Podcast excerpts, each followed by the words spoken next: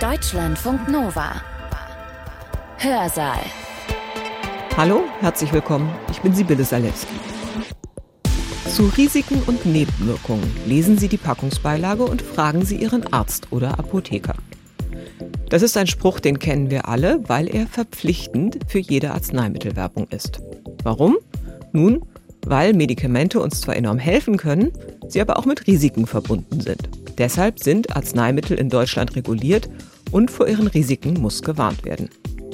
Es gibt aber andere Dinge in unserem Leben, die auch mit großen Nebenwirkungen verbunden sind und die erhebliche Risiken bergen, aber bei denen wir uns über die Risiken noch nicht so richtig voll bewusst sind und die noch fast gar nicht reguliert sind. Wir haben die Digitalisierung 20 Jahre lang laufen lassen, weil das Narrativ war, das ist die erste Technik, die keine Nebenwirkungen hat. Das halte ich für ein Märchen.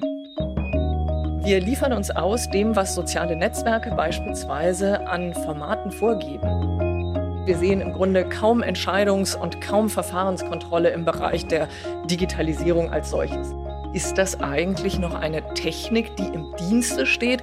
Oder sind wir gerade dabei, es genau umzudrehen, dass der Mensch in den Dienst der Technik gestellt wird?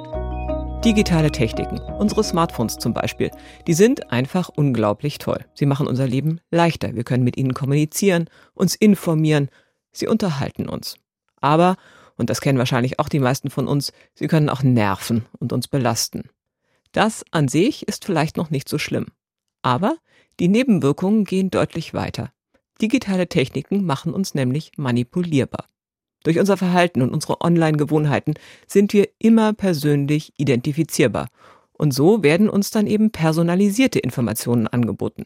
Die Serie, die zu mir passt, das finde ich vielleicht noch hilfreich. Aber was, wenn das Flugticket für mich auf einmal teurer ist als für jemand anders? Über all das müssen wir uns Gedanken machen. Das sagt die Juristin Indra Spieker genannt Dömann. Sie ist Professorin für öffentliches Recht und Informationsrecht an der Goethe-Universität in Frankfurt am Main. Digitale Informationsverarbeitung und geschickt eingesetzte Algorithmen, die machen es für jede und jeden Einzelnen von uns nahezu unmöglich, ihre oder seine persönlichen Rechte zu wahren und zu verteidigen, sagt Indra Spieker genannt Dömann. Die Digitalisierung führt mittlerweile zu Ergebnissen, die einfach nicht mehr mit unseren europäischen Werten übereinstimmen. Das argumentiert sie in ihrem Vortrag. Deshalb brauchen wir rechtliche Regulierungen.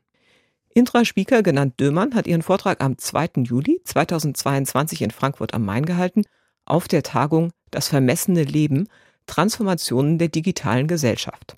Und ihr Vortrag hat den Titel Macht durch und von Algorithmen, die Ohnmacht des Einzelnen und was Regulierung dagegen tut. 1-0. Das ist kein Fußballergebnis, sondern das ist die Welt der Digitalisierung. Denn, und das möchte ich am Anfang noch einmal ganz deutlich hervorheben, es ist ein binärer Code, in dem wir uns bewegen und der unsere Welt auf ein binäres System zurückführt. Und das muss uns klar sein, das hat Wirkungen. Die Digitalisierung ist die Umwandlung der Welt in diesen binären Code. Was sich damit verändert hat, das haben wir alle im Alltag schon erfahren. Die Speicherung, der Abruf, der Transfer, die Vervielfältigung, die Rekombination von Informationen und den Daten als Träger dieser Informationen ist allgegenwärtig. Das ist extremst schnell geworden, das ist wahnsinnig preiswert. Es ist auf einmal ortsunabhängig geworden und wir können darüber mobil sein. Diese Daten plus der darauf aufbauenden, sie verarbeitenden Informationstechnologie, das macht die Informationsgesellschaft aus. Und es ist ganz wichtig, beides verknüpft zu denken. Ohne die Technologie sind die Daten nichts, aber die Technologie ist ohne die Daten auch ihrerseits nichts. Informationsgesellschaft bedeutet, das hat ein berühmter Soziologe, der auch Jurist war, entwickelt, bedeutet, dass die Daten nunmehr der Motor der Produktivität sind, dass sie diejenigen sind, die Innovationen, die Veränderungen in Gesellschaften treiben. Und das wiederum führt dazu, dass die Produktions- und auch die Kapitalmittel nunmehr auf andere Ziele gerichtet sind, dass die eigentlichen Träger von Fortschritt damit die Informationen und die Informationstechnologie wird.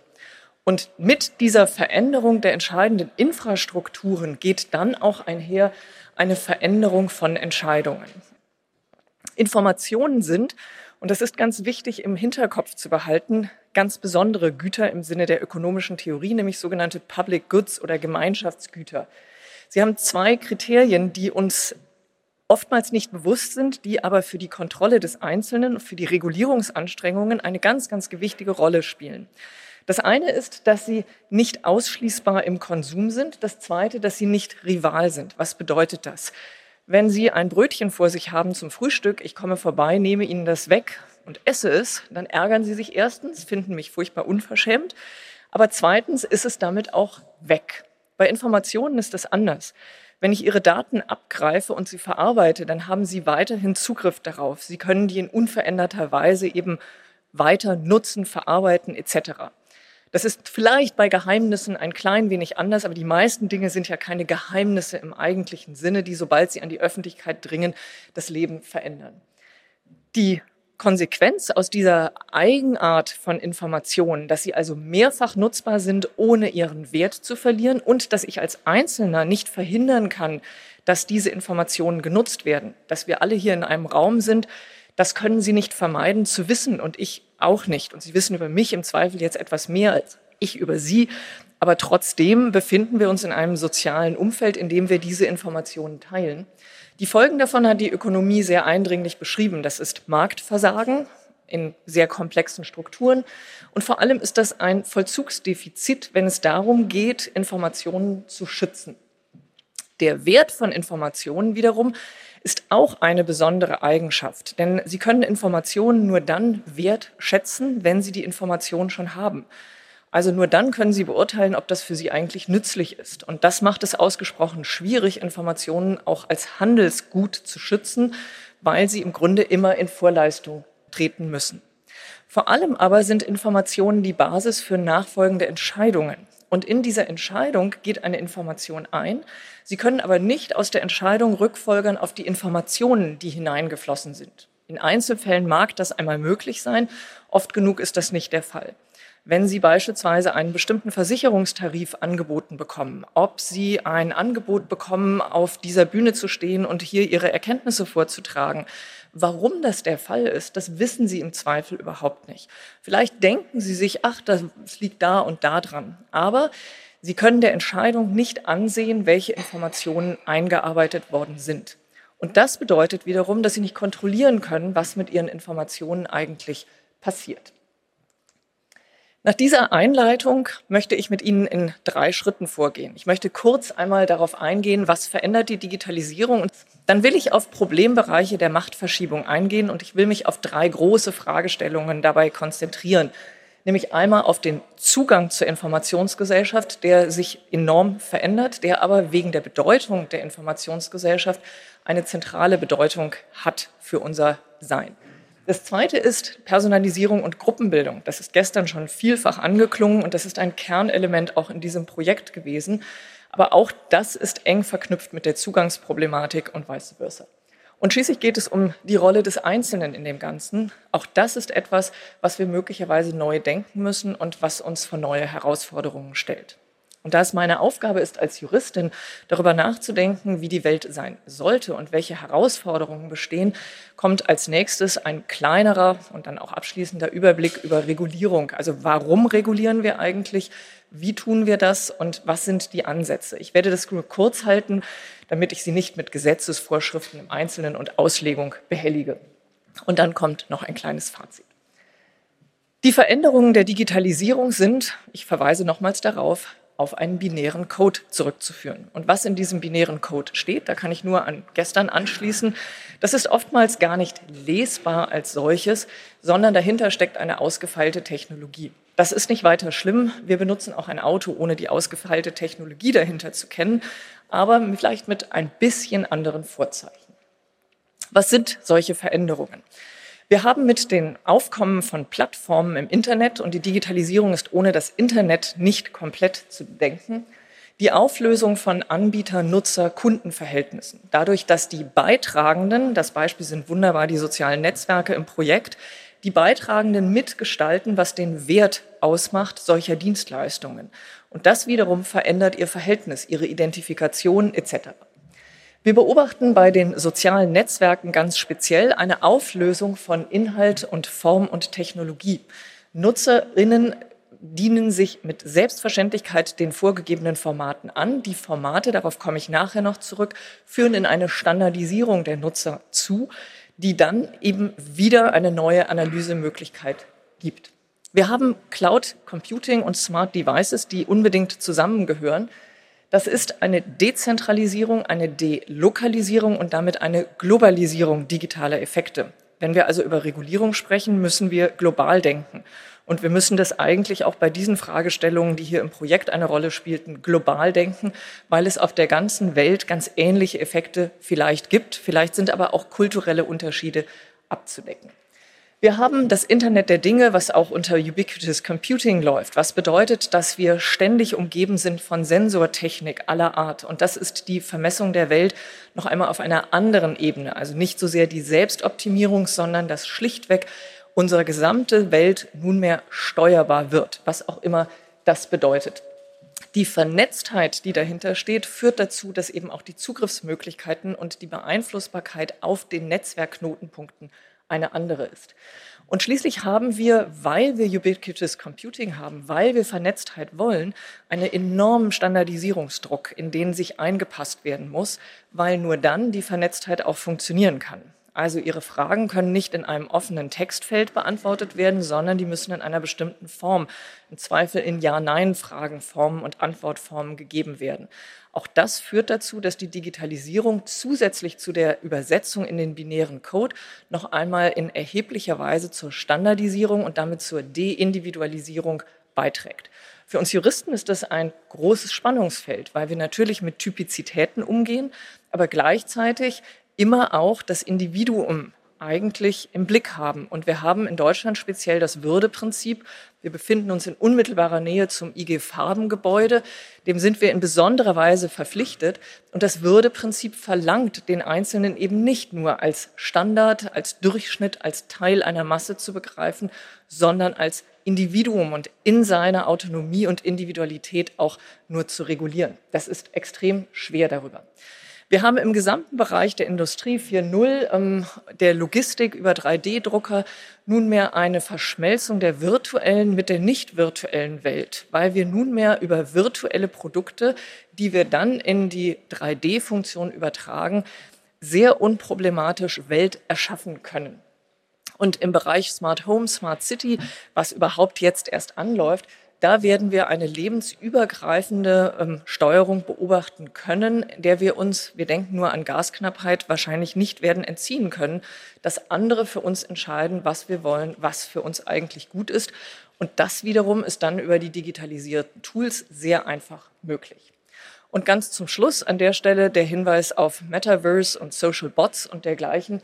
Da ist für uns überhaupt nicht mehr erkennbar, wo eigentlich das, was die reale Welt ist, sich noch unterscheidet von der virtuellen Welt, wo die virtuelle Persönlichkeit mit dem, was wir vielleicht als Realpersönlichkeit begreifen, vollkommen verschmilzt. Und das sind Sie gestehen mir das nach, in diesem Fachkreis selbstverständlich juristische Zuschreibungen, die sich psychologisch ganz anders noch einmal konkretisieren lassen. Die Veränderungen gehen auch weiter in der Computertechnologie selbst. Das Schlagwort künstliche Intelligenz kam gestern und da kann ich eigentlich nur zustimmen, was daran wirklich intelligent ist und was daran wirklich künstlich ist. Das müsste man eigentlich erst noch mal klären. Es ist im Moment ein Buzzword. Und im Moment ist es auch nicht wirklich etwas anderes als, und deswegen werde ich im Folgenden auch nicht von künstlicher Intelligenz, sondern von algorithmischen Systemen sprechen. Es ist nicht mehr als ein Zusammenschluss von hoch hochgradig arbeitender, sehr schneller Technologie und damit eben ein bestimmter Fortschritt. In diesem Bereich sehen wir aber, dass wir zunehmend eine Entscheidungsübernahme haben, dass die künstliche Intelligenz zunehmend eingesetzt wird, um Entscheidungen vorzubereiten und vorzudeterminieren. Und das ruft das Problem auf, wie gehen wir mit der Mensch-Maschine-Interaktion eigentlich um? Wie viel Mensch darf in der künstlichen Intelligenz drin sein und juristisch wieder, wie viel muss vielleicht auch drin enthalten sein? Wie viel Risiken wollen wir eigentlich eingehen? Nämlich wie viel Fehlerhaftigkeit gestehen wir einer Technologie zu, die wir bei Menschen selbstverständlich akzeptieren, aber bei der Technik als Tool möglicherweise nicht? Ist das eigentlich noch eine Technik, die im Dienste steht? Oder sind wir gerade dabei, es genau umzudrehen, dass der Mensch in den Dienst der Technik gestellt wird? Wo das schon lange angeklungen ist, ist im Bereich der Robotik. Und da denken Sie jetzt bitte nicht an den freundlich lächelnden mit großen Glubschaugen, sondern an intelligente Prothetik etc., die inzwischen so schlau ist, dass wir es fertigbringen, Querschnittsgelähmte die Hand wieder bewegen zu lassen. Und zwar Querschnittsgelähmte, die ab hier gelähmt waren. Und das über reine Gedankensteuerung, über Impulse, die vom Hirn über eine intelligente Technologie weitergegeben werden. Auch da ist natürlich die Frage ganz schnell, wie viel Steuerung erfolgt.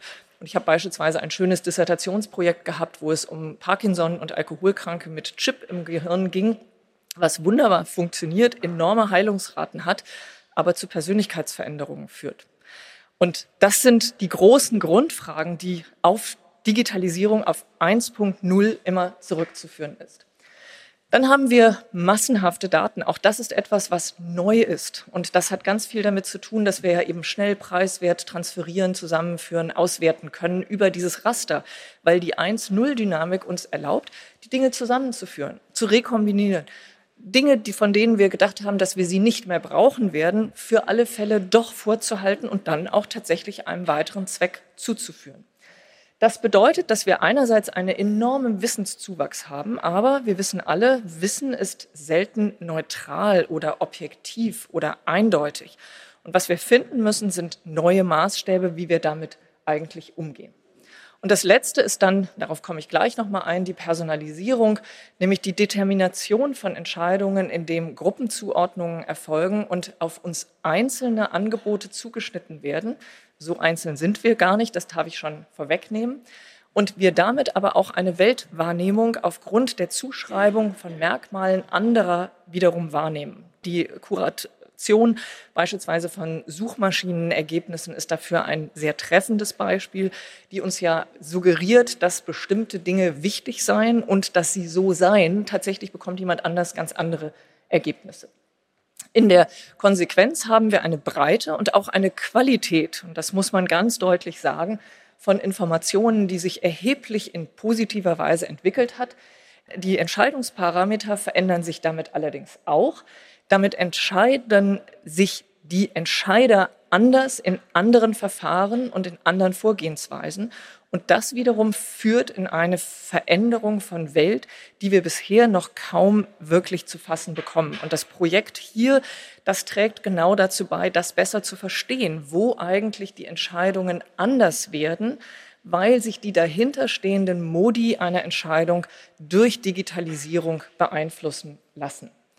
Was man bei all dem nicht vergessen darf, ist, und das ist für uns Juristen sehr, sehr schwer zu fassen, dass wir nunmehr in Systemen denken, weil wir in Systemabhängigkeiten gefangen sind. Die vernetzte Welt führt dazu, dass es eben kein direktes Gegenüber mehr gibt, sondern dass über Plattformstrukturen, insbesondere ein Beispiel Social Media, aber wir haben das ja in ganz, ganz vielen Bereichen, dass über die Plattformstrukturen und die daran angedockten weiteren Dienstleistungen der Einzelne gar nicht mehr in eine eins zu eins Kommunikation eintritt, sondern Teil eines Systems ist und ich damit immer nur das System ändern kann. Das ist eine ganz, ganz große Schwierigkeit. Die Systemtheorie vertritt faktisch ja, es geht gar nicht zu ändern. Als Jurist gebe ich mich damit nicht ganz so schnell zufrieden, weil ich eben auch was tun möchte. Was sind nun die Probleme? Die sind ja schon angeklungen. Ich will sie jetzt noch mal ein klein wenig präzisieren. Und die Frage dahinter ist natürlich eben immer, gelten unsere alten mathematischen und sonstigen Erfahrungsstandards noch? Ist also eins plus eins wirklich immer noch zwei? Fangen wir an mit dem Zugang zu der digitalisierten Welt, zur Informationsgesellschaft. Das ist ein Riesenthema. Wer des Internets Zugangs nicht mächtig ist, und ich gehe davon aus, dass wir alle unsere liebe Not haben. Ich glaube, wir kennen alle den Kampf mit der IT und dem nicht funktionierenden Smartphone und dem Nicht-Übertragen von Daten, die eben noch wunderbar übertragen werden konnten, etc. etc. Also es hat ja Gründe, warum wir dafür Menschen beschäftigen, aber auch warum wir immer wieder daran verzweifeln. Das lässt mich übrigens immer hoffen, dass die Technik doch noch nicht ganz so mächtig ist, wie sie sein könnte. Jenseits dessen aber ist es natürlich nicht nur ein Zugang zu der Technologie in habe ich ein Smartphone, kann ich das bedienen, sondern vor allem zu dem, was dahinter steht. Und den Zugang, den haben wir alle nicht. Und der wird uns auch systematisch vorenthalten mit dem Schlagwort der Betriebs- und Geschäftsgeheimnisse.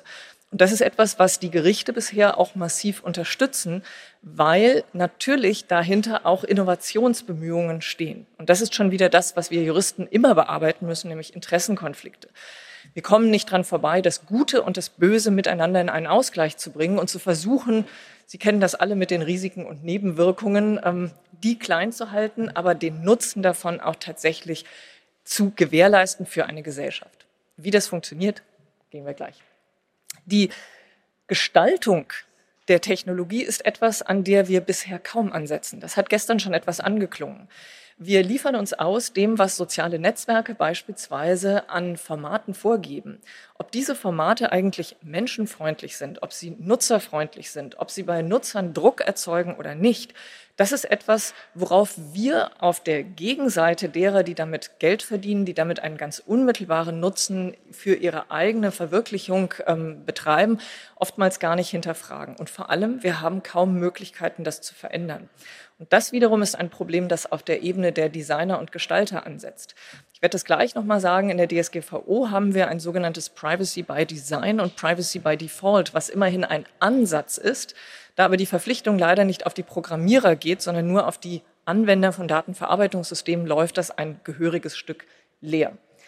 Wir haben im Bereich des Schutzes und vor allem des Selbstschutzes ein ganz großes Problem, nämlich überhaupt eine Schutztechnologie zu erkennen und sie auch adäquat zu nutzen, weil wir gar nicht verstehen, wie wir uns selbst schützen können. Und da komme ich gleich nochmal drauf zurück, wenn es um die Rolle des Einzelnen geht. Und die schöne Märchen von den Digital Natives, das möchte ich an der Stelle auch einmal angreifen, denn mein Eindruck ist, dass die Digital Natives etwas schneller tippen mit zwei Daumen, ähm, auch wenn sie das Zehn-Fingersystem nicht beherrschen und auch, dass sie etwas schneller wischen und etwas schneller einfach mal ausprobieren, was ein, eine echte Tugend ist, aber dass sie von dem, was dahinter eigentlich passiert, genauso wenig Ahnung haben wie wir, möglicherweise unsere Generation, verallgemeinere jetzt hier mal etwas, in gewisser Weise vielleicht sogar auch noch einen Vorsprung hat, weil es eine gewisse Distanzierung gibt und auch ein Verständnis davon, dass IT ein Mittel ist und nicht Teil unserer Selbstfindung. Auch das hat das Projekt sehr eindrücklich, finde ich, gezeigt. Personalisierung wird möglich mit erstens großen Datensätzen und zweitens einer veränderten Auswertungstechnologie. Ein Beispiel dafür, dass das eine ohne das andere nicht zu denken ist. Wie funktioniert nun Personalisierung? Man muss sich das in einem grob gerasterten System so vorstellen, dass zunächst einmal massenhaft Daten gesammelt werden. Die werden dann sortiert nach bestimmten Kriterien. Das ist ein normativer Vorgang. Und da ist schon die erste Bewertung drin. Eine Bewertung, die Sie und ich überhaupt nicht kennen, wenn wir am Ende einer Entscheidung beurteilt werden, nach dem, was dort ermittelt worden ist.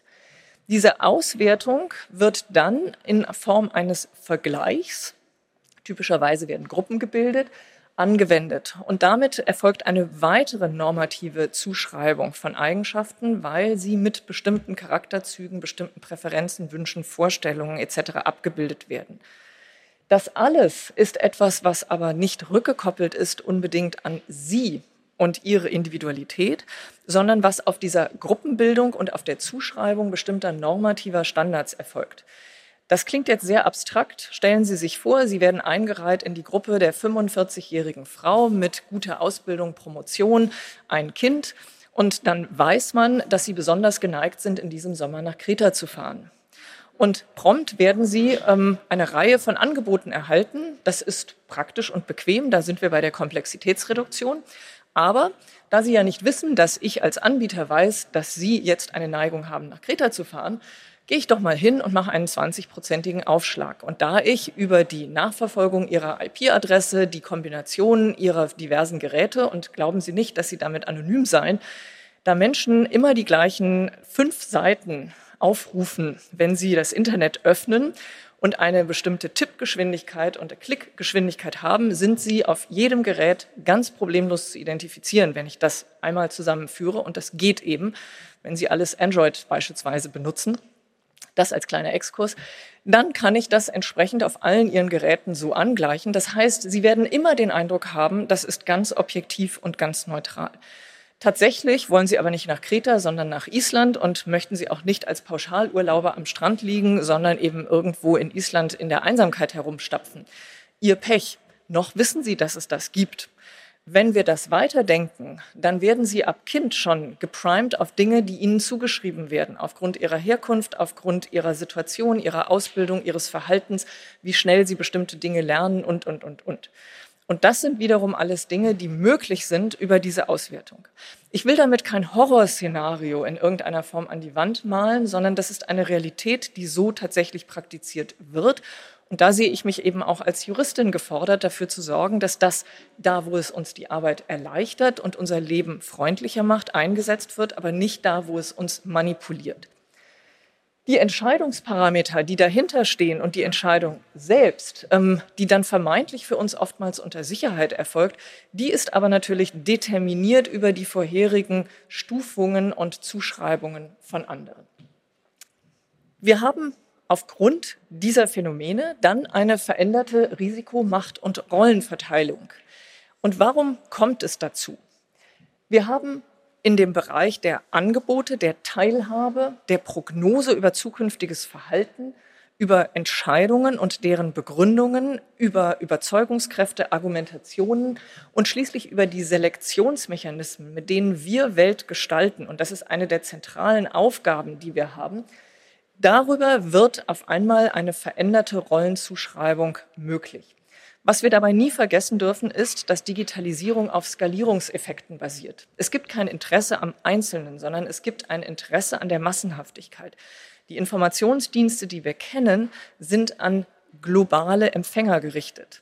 Und da mag der Deutsche, die Deutsche vielleicht auch noch eine Sondergruppe sein, weil es immerhin 80 Millionen und ein paar mehr sind.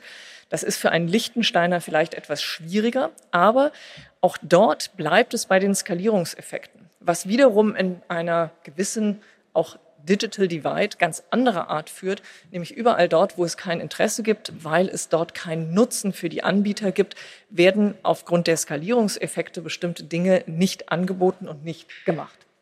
Dahinter steht dann, dass eingewirkt wird auf die Präferenzen, auf die Wünsche und auf die Wertungen. Das ist etwas, wenn Sie sich im Online-Marketing-Bereich umschauen. Wir haben einen Kollegen, der da sehr, sehr aktiv forscht und sehr prominent aufgestellt ist wirklich sehr, sehr spannend zu sehen, wie dort sehr geschickt zugeschnitten wird. Wir sehen, dass vor allem Informationen und Informationsquellen auf uns ausgerichtet werden und wir damit das, was in der realen Welt passiert, selektiert wahrnehmen. Wir sehen in der Folge Fragmentierungen und dass Alternativen möglicherweise weder gesehen noch wahrgenommen werden und dass damit etwas, was die Systemtheorie als Friktion bezeichnen würde, nicht stattfindet, weil wir gar nicht mehr in Kontakt kommen mit anderen Systemen und anderen Wertordnungen. Das System aufgrund der Skalierungseffekte verhindert auch das, was ich Gegendarstellung nenne. Und damit ist nicht die presserechtliche Gegendarstellung gemeint, sondern die Möglichkeit zu sagen, ich bin anders, ich möchte das nicht. Also eine Grundvoraussetzung von Autonomie. Und schließlich in der Folge kommt irgendwann eine veränderte Wirklichkeitswahrnehmung. Also die berühmte Bubble, die es ja so nicht gibt, das ist in gewisser Weise eine Fiktion. Aber natürlich sind wir beeinflusst von der Umgebung, die wir wahrnehmen. Und die Selektionskriterien auf dieser Ebene führen dazu, dass wir nur Dinge wahrnehmen, die uns gemäß erscheinen. Also der berühmte Empfehlungsalgorithmus von Amazon, der uns immer ähnliche Bücher hineinspielt ab und zu mal was ganz anderes, damit wir nicht das Gefühl haben, manipuliert zu werden. Aber ähm, im Prinzip uns klar macht, die Welt ist voller Kitschromane oder voller Krimis oder was auch immer. Das ist jetzt natürlich etwas, ähm, also das ist deutlich komplexer aufgestellt, glauben Sie es mir. In der Konsequenz, wer die Daten hat und wer die Technologie hat, sie auszuwerten und einzusetzen für Entscheidungssteuerung, der gewinnt Macht. Und zwar einseitige Macht über die Entscheidung und über die Ausgestaltung dieser virtuellen Welt und damit zunehmend auch über die reale Welt. Dafür ist ein schönes Beispiel die Wahlmanipulation und Wahlbeeinflussung über Social Bots, die wir ja gar nicht mehr wahrnehmen als virtuell gesteuerte Dritte. Die Beeinflussung individueller Entscheidungen ist selbstverständlich auch Teil davon und Sie müssen nicht glauben, dass Sie gegen Werbung immun sind. Also da will ich die Psychologen gar nicht eben zitieren, aber das wissen wir alle, dass selbst ein Sekunden durchhuschen oder ein Bruchteil einer Sekunde durchhuschendes Bild eben Wirkungen hat. Das geht natürlich viel weiter. Das geht auf unsere Gesundheitsfür- und Vorsorge, auf präventive Maßnahmen. Und damit sind wir wieder bei der Selbstvermessung, die so eine ganz zentrale Rolle in diesem Projekt gespielt hat. Es ermöglicht auch, was unter dem Schlagwort Nudging eigentlich nichts anderes als Manipulationstechniken mit einem paternalistischen Ansatz äh, verheißt. Dynamic Personalized Pricing ist eines der bekanntesten Beispiele, ähm, wo immer noch das Gefühl besteht, dagegen können wir uns ja wehren, weil wir dann mal in das Internetcafé gehen. Lassen Sie es, bringt sowieso nichts. Ihre Vertragsbedingungen werden individualisiert künftig, bis hin dazu, dass es Überlegungen gibt, ob wir nicht individualisierte Gesetze haben. Wenn Sie jemand sind, der sehr rechtstreu ist, dann muss ich bei Ihnen nicht so hohe Strafen androhen und damit keine Reaktanz hervorrufen. Wenn Sie jemand sind, der schon mehrfach vorbestraft ist und sich offensichtlich wenig rechtstreu verhält, dann bekommen Sie künftig ein Gesetz, das ist dann natürlich ein Einzelfallgesetz, in dem ganz andere Strafen und andere Maßnahmen möglich sind. Das ist durchaus problematisch, weil das hat ja eine individualisierende Komponente. In den USA, und ein Kollege hier bei mir forscht auch intensiv darüber, haben wir das im Bereich der Strafzumessung und der Beurteilung von Bewährungen ganz massiv.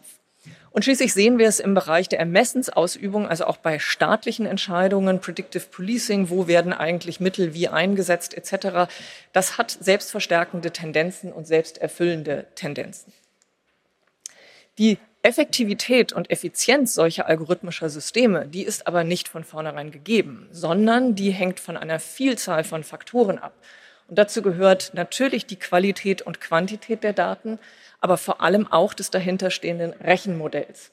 Und die gesamte Leistungsfähigkeit der Infrastruktur ist etwas, die wir uns oftmals gar nicht klar machen. Und wir übernehmen diese Ergebnisse ungefiltert, unhinterfragt, auch deshalb, weil wir es nicht anders können. Wie ist jetzt die Rolle des Einzelnen? Das Recht geht eigentlich immer davon aus, dass wir individuelle, subjektive Rechte zuschreiben und jeder sein selbst bester Anwalt ist und sich darum dann auch kümmert. Aber in einer Welt von Big Data und Skalierung funktioniert das gar nicht mehr, weil wir den Einzelnen ja marginalisieren. Der soll als Einzelner nicht in Erscheinung treten, weil er dann Kosten verursacht, weil er nicht mehr als Teil einer Gruppe standardisiert beurteilbar ist. Und deswegen haben wir diese neuen Informationsintermediäre und deswegen gibt es neue Geschäftsmodelle. Das heißt, Daten sind nunmehr die Währung, die wir haben in der Digitalwirtschaft. Wir haben Gatekeeper, die aber anders als wir das bei traditionellen Gatekeepern, zum Beispiel der Media kennen, kaum Restriktionen unterliegen im Bereich Pluralität, Transparenz, Fairness etc. Wir sehen, dass wir Standardisierung begegnen und natürlich ganz klassisch Oligopole und wirtschaftliche Abhängigkeiten. Der Einzelne kann sich dagegen nicht wehren, weil er keine effektiven Selbstschutzmöglichkeiten hat. Und das liegt an der Funktionsweise der Digitalisierung. Wir haben keine technische und auch sonstige Möglichkeit, Verstöße gegen Daten, gegen Auswertungen, gegen Entscheidungen, die wir so nicht wollen, überhaupt festzustellen. Wie sollten wir auch? Wir wissen ja nicht, was in einen Big Data Satz eingeflossen ist. Und vor allem, wer von uns hat denn die Ressourcen, sich damit zu befassen? Wer kann das denn von uns? Das können wir, wenn wir ein, ein Aktivist sind, vielleicht in bestimmten Bereichen tun, aber nicht in unserer Alltagswirklichkeit. Wir haben enorme technische Abhängigkeiten längst entwickelt. Es sitzen ganz viele hier, die früher oder später das Smartphone aus der Tasche holen, die schnell gucken, wann der Zug kommt, ob er ausfällt oder nicht, ähm, wo und wie sie hin müssen, was auch immer. Das rückgängig zu machen, ist faktisch kaum möglich und gefühlt entsteht eine Alternativlosigkeit. Wir sehen ganz stark ein Narrativ, das kurzfristige Gewinne gegenüber langfristigen Risiken betont.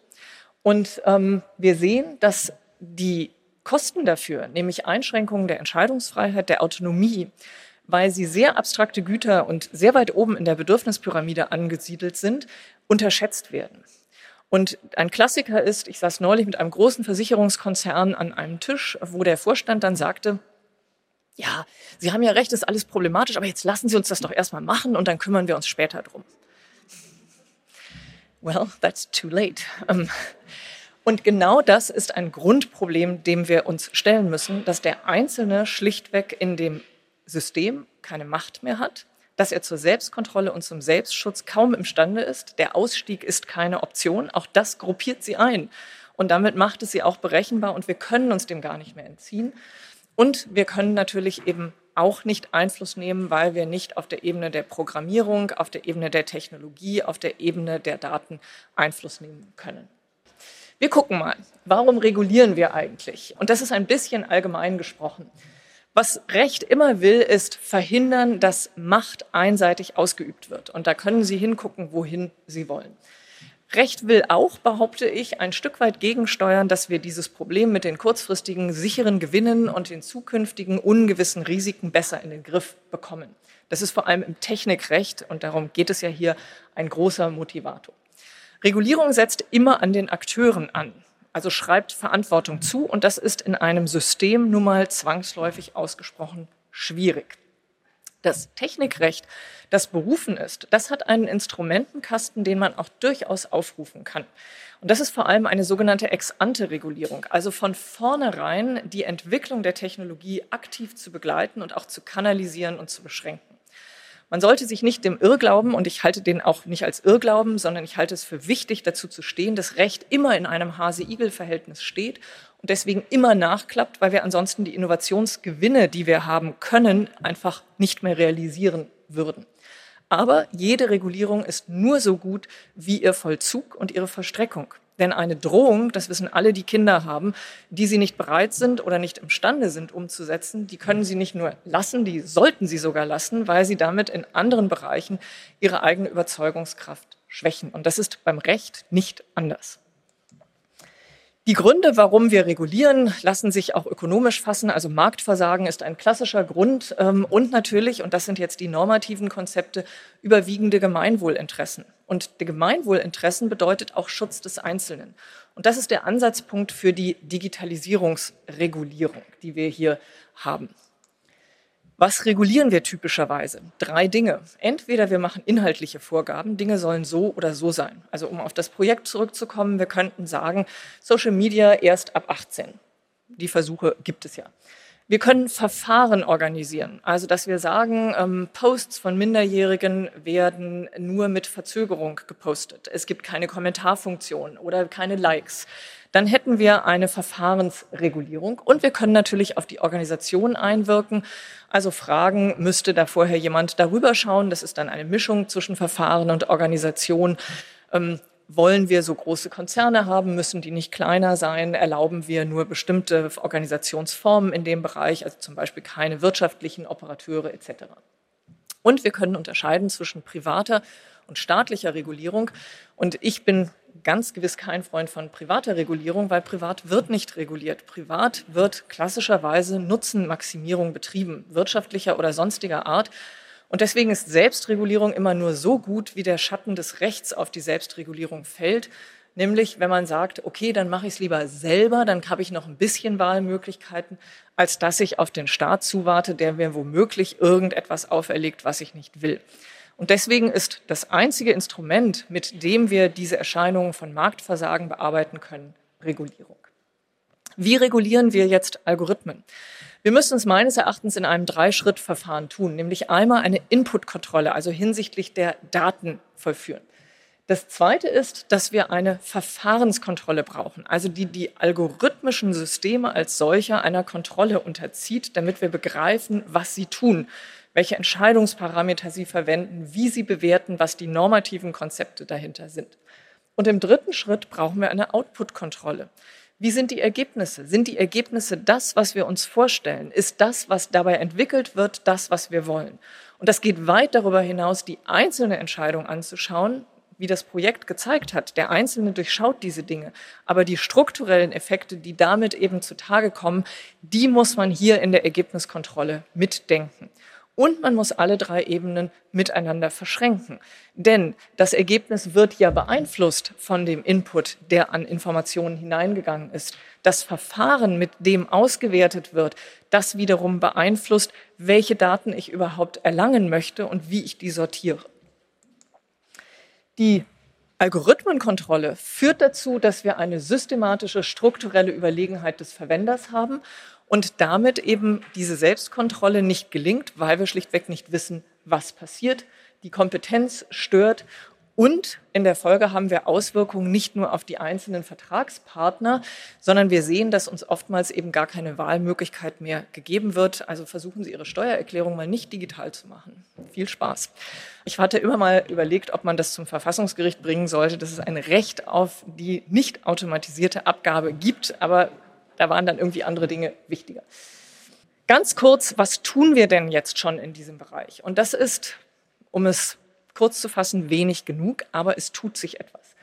Wir haben die Digitalisierung 20 Jahre lang laufen lassen, weil das Narrativ war, das ist die erste Technik, die keine Nebenwirkungen hat. Das halte ich für ein Märchen, gelinde gesagt, und das Projekt zeigt das ja auch sehr schön. Wir haben inzwischen auf der EU-Ebene einen künstliche Intelligenzverordnungsentwurf, der sich vor allem an KI-Systeme, was auch immer das sein mag, richtet, der vor allem mit Verfahrensregelungen und mit Regelungen zur Datenqualität reguliert, der sogar bestimmte Nutzungen, also Einsatzgebiete untersagt und der eine Aufsichtsbehörde einrichten will, die hohe Bußgelder ausschütten kann. Der Teufel steckt da im Detail, den will ich jetzt nicht aus dem Sack holen. Die DSGVO war dafür ein wesentlicher Wegbereiter, weil sie das Vollzugsdefizit im Bereich der Digitalisierung thematisiert hat. Und sie hat als zentrale Elemente die Kontrolle der Datenverarbeitung, also damit die Inputkontrolle aufgegriffen und das verknüpft mit einer Zweckbindung. Also ganz klar gemacht, der Zweck muss in gewisser Weise gemeinwohl fördernd, aber jedenfalls nicht gemeinwohl schädlich sein. Und das ist ein starkes normatives Kriterium, das nur leider nicht besonders gut ausgestaltet worden ist aus politischen Gründen. Die Datenminimierung, die darin steht, die ist mit Big Data überhaupt nicht mehr vereinbar und das bekommen wir auch nicht mehr eingefangen. Da ist der Teufel längst eben aus der Box gesprungen. Wir sehen darin ein grundsätzliches Verbot automatisierter Entscheidungen, das aber mit so vielen Ausnahmen versehen ist, dass es nicht wirklich dazu führt, diese Grundproblematik in den Griff zu bekommen. Wir haben massive Verfahrensvorschriften. Das ist das, weshalb die DSGVO immer so gescholten wird, weil sie eben den Umgang mit Daten aufwendig macht. Und das ist auch nicht ganz unproblematisch, weil natürlich große Unternehmen es leichter haben, diese Lasten zu schultern als kleine. Wir sehen schließlich auch ganz starke Aufsichtsbehörden mit hohen Bußgeldern, die versuchen darüber die Einhaltung sicherzustellen. Sie sehen also die Parallelität der Herangehensweise. Sie sehen aber auch, dass da noch eine Menge Lücken sind, und das Projekt hat das sehr eindrücklich gezeigt. Dazu verhalten wir uns nicht. Im Übrigen gibt es noch ein paar verstreute Regulierungen. Ich will vor allem das Angreifen bestimmter Machtkonstellationen in jüngerer Zeit ansprechen. Sie haben vielleicht mitbekommen, dass das Bundeskartellamt gegen Facebook vor einigen Jahren tätig geworden ist. Wir sehen, dass es im Antidiskriminierungsrecht zumindest Evaluierungen gibt, ob man hier nicht die digitalen Effekte stärker mitdenken müsste. Und wir sehen, dass zum Beispiel im Urheberrecht bestimmte Verwendungen im digitalen Bereich untersagt oder erschwert werden. Aber die Grundprobleme werden nicht angegangen. Sie sind meines Erachtens auch ganz oft noch nicht verstanden. Und deswegen ist es so wichtig, diesen Vorspann, den ich gemacht habe und das, was wir gestern gehört haben, eben so intensiv mitzudenken, weil es dazu führt, dass wir nicht punktuell regulieren können, sondern dass wir die digitale Veränderung als solches versuchen müssen, in menschenfreundliche und menschenwürdige Kanäle zu lenken. Und das heißt eben, dass wir uns mit Skalierbarkeit befassen, dass wir diesen Vermessungsaspekt auch ernst nehmen. Was macht der mit uns? Und dass wir Standardisierung durchaus entgegenwirken, bis hin dazu, dass wir möglicherweise auch Räume vorhalten müssen, in denen all das nicht stattfindet und die völlig andere Lebenswirklichkeitserfahrungen ermöglichen. Was ist jetzt mein Fazit? Stehen wir bei eins oder null oder sind wir schon am Ende und äh, ist das alles gar nicht mehr zu retten? Mhm.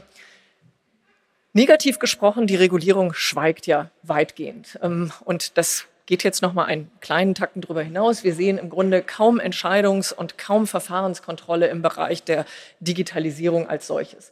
Wir sehen, dass die Informationsintermediäre, die sehr mächtig geworden sind, kaum reguliert werden. Das fängt gerade an mit dem Digital Services Act der EU. Wir sehen vor allem, dass die Verteilungsentscheidungen nicht aufgegriffen werden vom Recht. Also wer gewinnt eigentlich in der Digitalisierung? Wie gehen wir mit den Mehrwerten um, die da geschaffen werden und auch natürlich mit den Minderwerten in irgendeiner Form? Wir sehen nicht, dass es eine Entscheidung der Gesellschaft gibt, wo wir Algorithmen einsetzen wollen, in welchen Zwecken wir das zweckdienlich finden, was die Grenzen sind und wie wir das eigentlich nachverfolgen wollen. Und wir sehen schließlich ein sehr zögerliches Wettbewerbsrecht, denn bezeichnenderweise hat eben das Gericht in Düsseldorf die Entscheidung des Bundeskartellamts schon wieder gekippt. Aber die EU springt ein. Die Politik schweigt allerdings auch. Und das Schlimmste, finde ich, ist, dass wir eine Bundesregierung haben, in der eigentlich Digitalkompetenz vorhanden ist, aber es nach wie vor weder ein Digitalministerium gibt, noch ernstzunehmende Überlegungen, in dem Bereich tätig zu werden. Die Ziele, wo das also hinführen soll, ist völlig unklar.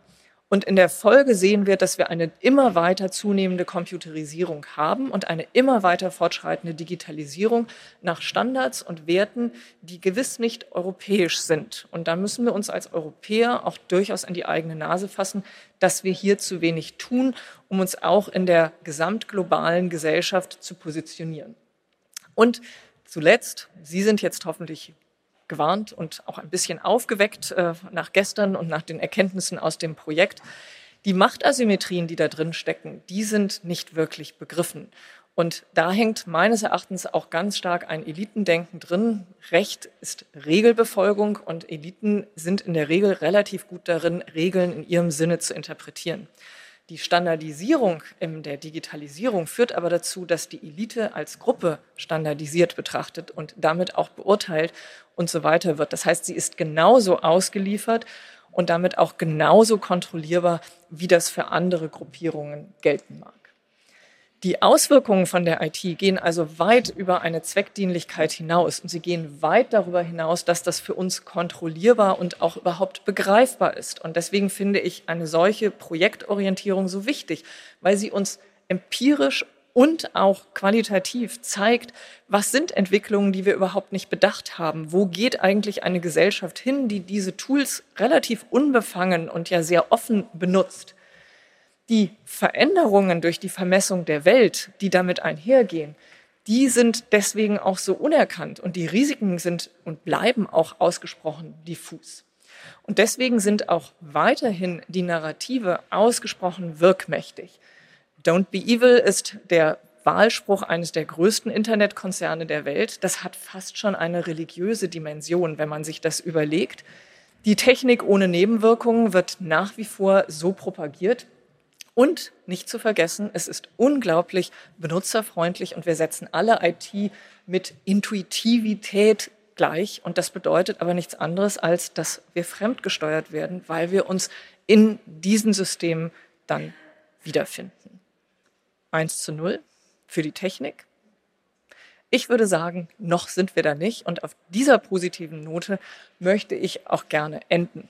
Wenn Sie mehr wissen wollen, dann gibt es unter anderem diese Publikationen und ich will auf zwei hinweisen, denen ich mitgewirkt habe. Die Leopoldina hat sich intensiv mit Digitalisierung und Öffentlichkeit befasst und der Gleichstellungsbericht der Bundesregierung ist erarbeitet worden für die digitale Wirtschaft und da werden genau diese Effekte auch für das Wirtschaftsleben noch einmal massiv herausgehoben. Vielen Dank. Das war die Rechtswissenschaftlerin Indra Spieker, genannt Dömann, über die Notwendigkeit, digitale Techniken zu regulieren. Sie hat ihren Vortrag am 2. Juli 2022 gehalten in Frankfurt am Main und zwar auf der Tagung Das vermessene Leben, Transformationen der digitalen Gesellschaft. Und organisiert hat diese Tagung die Goethe-Universität Frankfurt am Main und das Sigmund Freud Institut.